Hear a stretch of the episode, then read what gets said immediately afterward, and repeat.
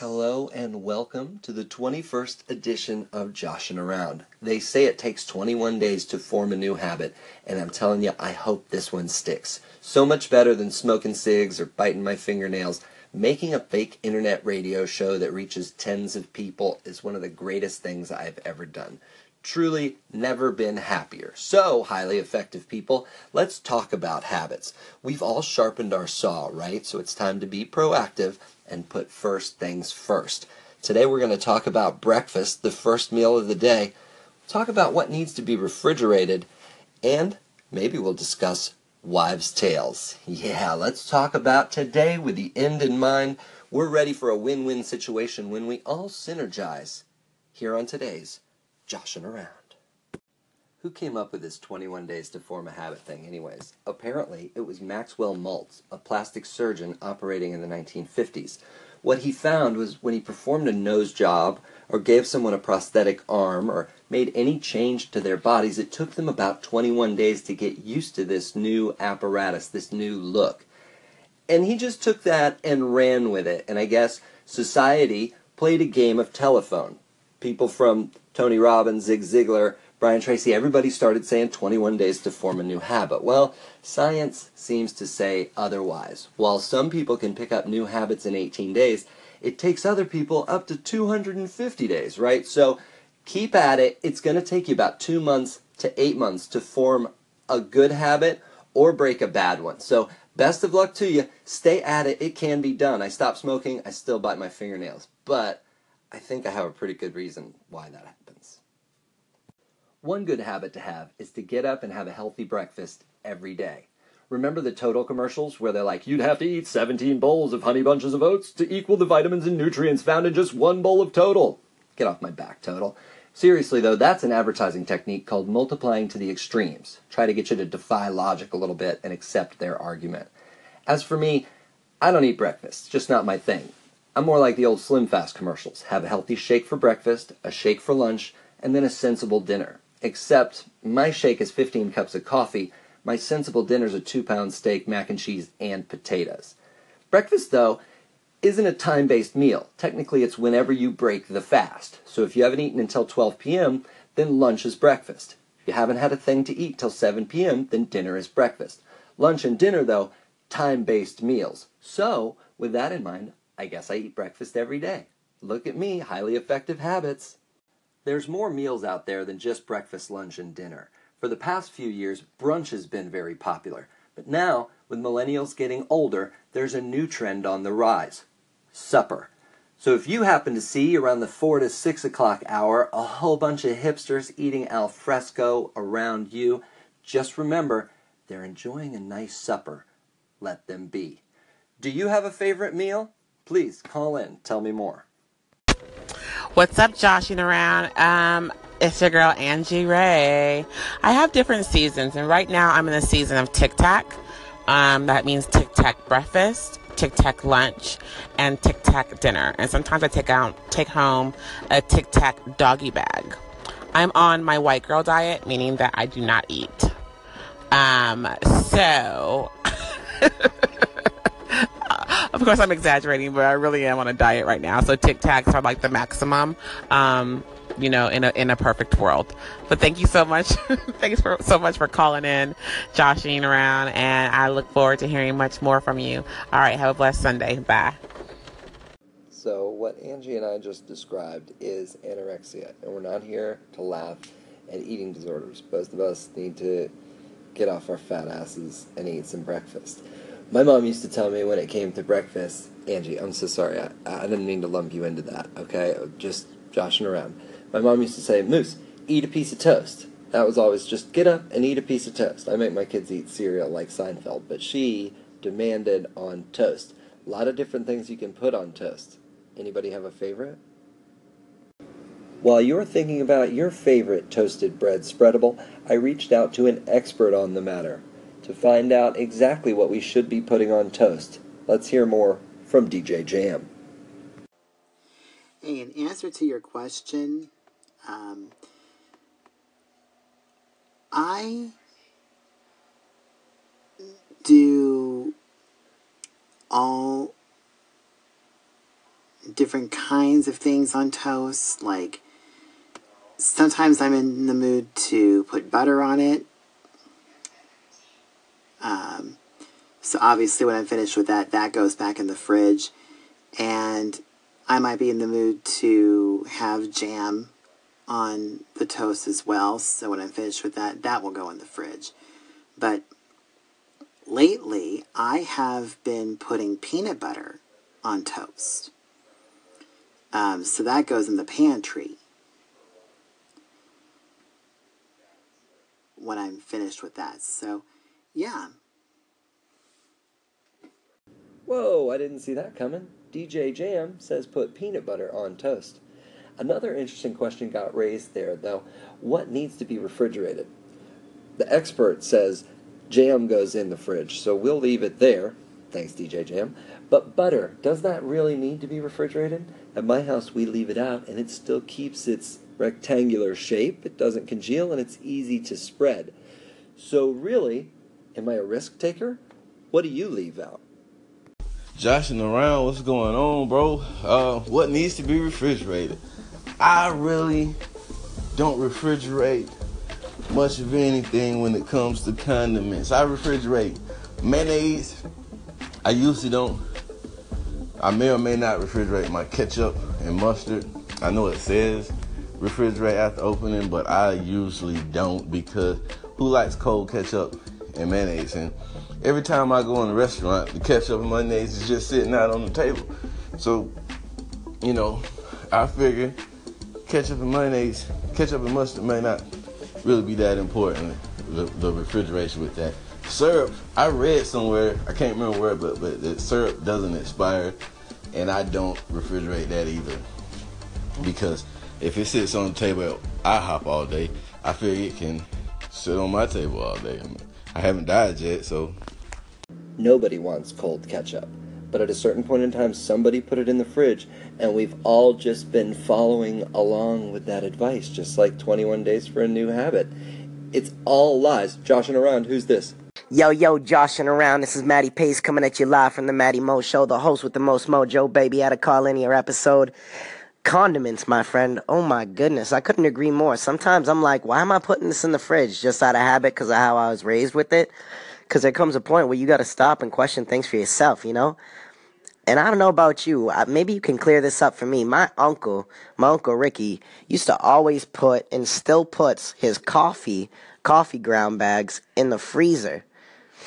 I asked him why he did that one time, and he said it's because it keeps them fresher. But to me, I don't know if it really makes that big of a difference. Like, coffee's coffee at the end of the day, and it's to get heated up anyways and it's not to get bad if you keep it out. So I'm a little tossed up between that, and I'd like to actually hear your view in response to the coffee grounds because, man, have I been doing it wrong? Are K cups the same?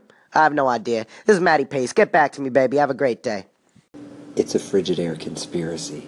Question everything, refrigerate nothing.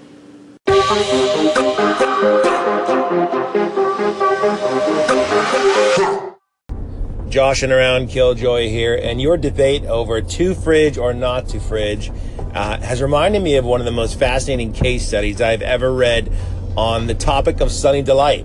I read case studies on Sunny Delight all the time, and this is an informative piece of information I think I need to relay. Uh, when Sunny Delight was first launched on the market, uh, and it was placed in its lovely orange plastic bottles, uh, nobody bought this product. They set it next to the uh, the astronaut food there, Tang, and uh, nobody was picking up on it until one day some clever person put it inside a fridge. It had no reason to go into the fridge. It still has no reason to go into the fridge, but somebody put it in the fridge. And once they stuck it in this fridge and people had the perception that for some reason it was healthy because it needed to be kept cold, it started selling off the shelves. So, to fridge or not to fridge, Sunny D says, go ahead and fridge. Killjoy, out. I love the call ins that we get on this show because they add so much value. I also love them because we learn about each and every caller nearly every time. Let's play back just one particular line of that last call.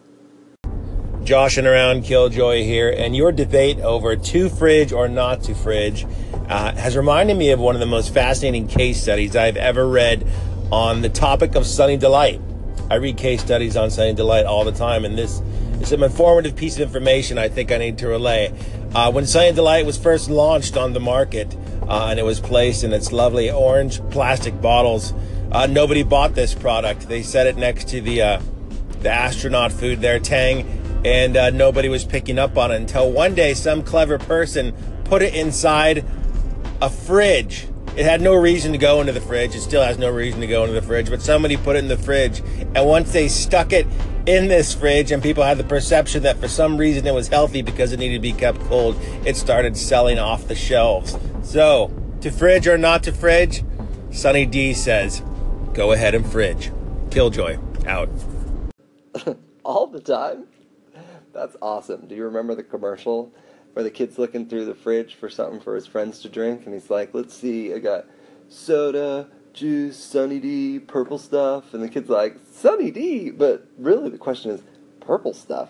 Now, your fascination with Sunny D reminds me of how fascinated I am with Little Debbie's oatmeal cream pies, or OCPs as I call them. When you buy them from the grocery store, they're the perfect temperature, right around 72 degrees. Take one out right then before you pull it out of the packaging, just spank it one good time, and that will mush the cream and the pie together out of this world. One of the ingredients in OCPs is evaporated apples. I read this when I was a younger man and became enamored with this ingredient. So fascinated was I that I called Little Debbie more than a few times until I got to the bottom of it.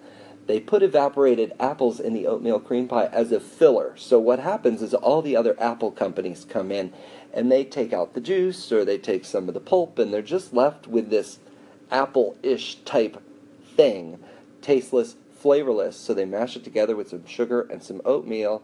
Little Debbie here as crafty as a Native American. Of course, I'm comparing Little Debbie to Native Americans because the Native Americans used all parts of the animal. They had no waste. Everything from the hooves to the skin to the meat. They used it all similar to that of the American corporation.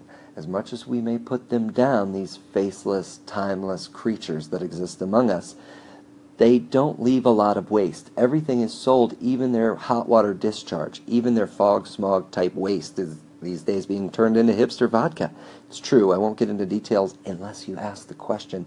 That said, here's to you, Native Americans, corporations, and Little Debbie. May you all live in perpetuity. Another odd ingredient to be on the lookout for is something called ester of wood rosin. Yes, if you're ever drinking an orange soda, check the ingredients for this one. I don't know if it's in Shasta or Fanta, but I'm certain it's in Sunkist, maybe even Hi-C. So give a look to see if you might be drinking ester of wood rosin today. Mm, sounds great. Killjoy mentioned Tang very popular here on the Space Coast. When I was growing up, there wasn't a field trip we went to where we didn't try to get astronaut ice cream. That doesn't need to be refrigerated. There are some things in a refrigerator, though, that don't belong there at all. Have you seen these? Yo, yo, joshing around. This is Matty Pace coming at you live from the Matty Mo Show, the host with the most mojo, baby, at a call linear episode condiments, my friend. Oh my goodness, I couldn't agree more. Sometimes I'm like, why am I putting this in the fridge just out of habit because of how I was raised with it? Because there comes a point where you got to stop and question things for yourself, you know?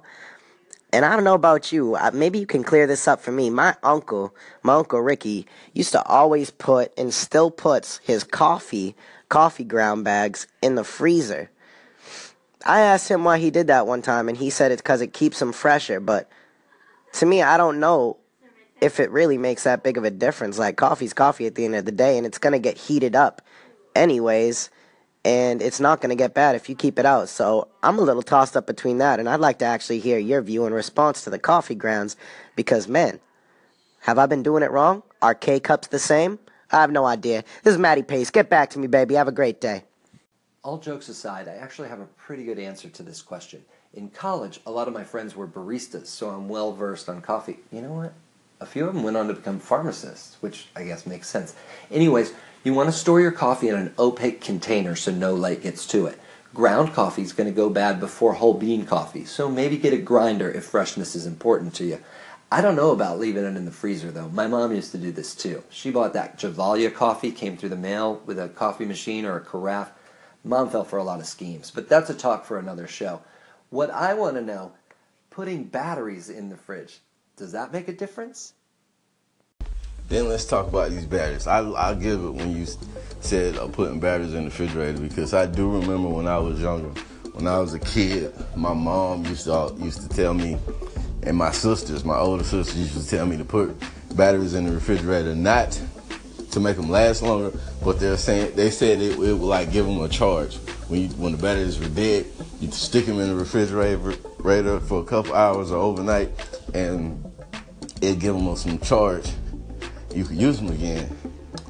I can't remember whether or not it actually works, you know, but yeah, that's my take on the batteries. I, I might stick some in the refrigerator to see what happens, but I mean, it's one of those things like, how, what do we have that has batteries now? So it's not really a lot of opportunities for me to stick my half dead batteries in the refrigerator, but I'm gonna try.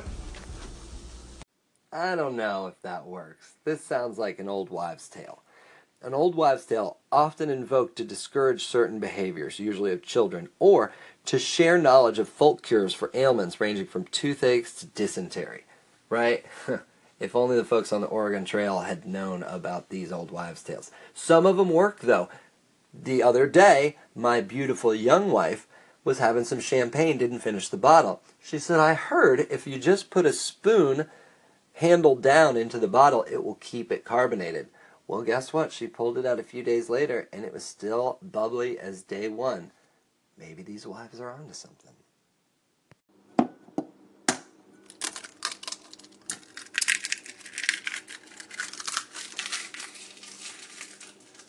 You're listening to ambient noise on anchor.fm. Speaking of my beautiful wife, I don't think she listens to the show anymore, which means I no longer have to walk on eggshells. Not that I've done anything wrong, nor would I, because I adhere to rule number one happy wife, happy life. So if she was like, Josh, nix the show, I would have been like, y'all, bye. So we got to have a great ambient noise segment, and I got to make a tongue in cheek reference to eggshells. But something had to be done with the egg I used for all that, right? I'm such a cheapskate that I cracked it in a glass, and then, not being necessarily Cool Hand Luke, I poured a little milk in there before I drank it. So let's call me, I don't know, neat like Josh. That was bad. I just wanted to tell you that I drank an egg like Rocky. Hardcore. Breakfast had. The fast has been broken, and with it, we've reached the end of the 21st episode of Joshin' Around. I hope you stay at it with your highly effective habits. It's round about supper time, so we all need to chill out a little bit. But remember what we talked about. Ketchup stays out of the fridge, so do batteries and coffee. Thanks for all your call-ins. This week on Joshin' Around should be a great time, and we'll end it on Friday when we have a special guest, anchor superstar Aunt Capone. Thank you everyone for joining me. Who knows what we'll get into the next time. We all start joshing Around.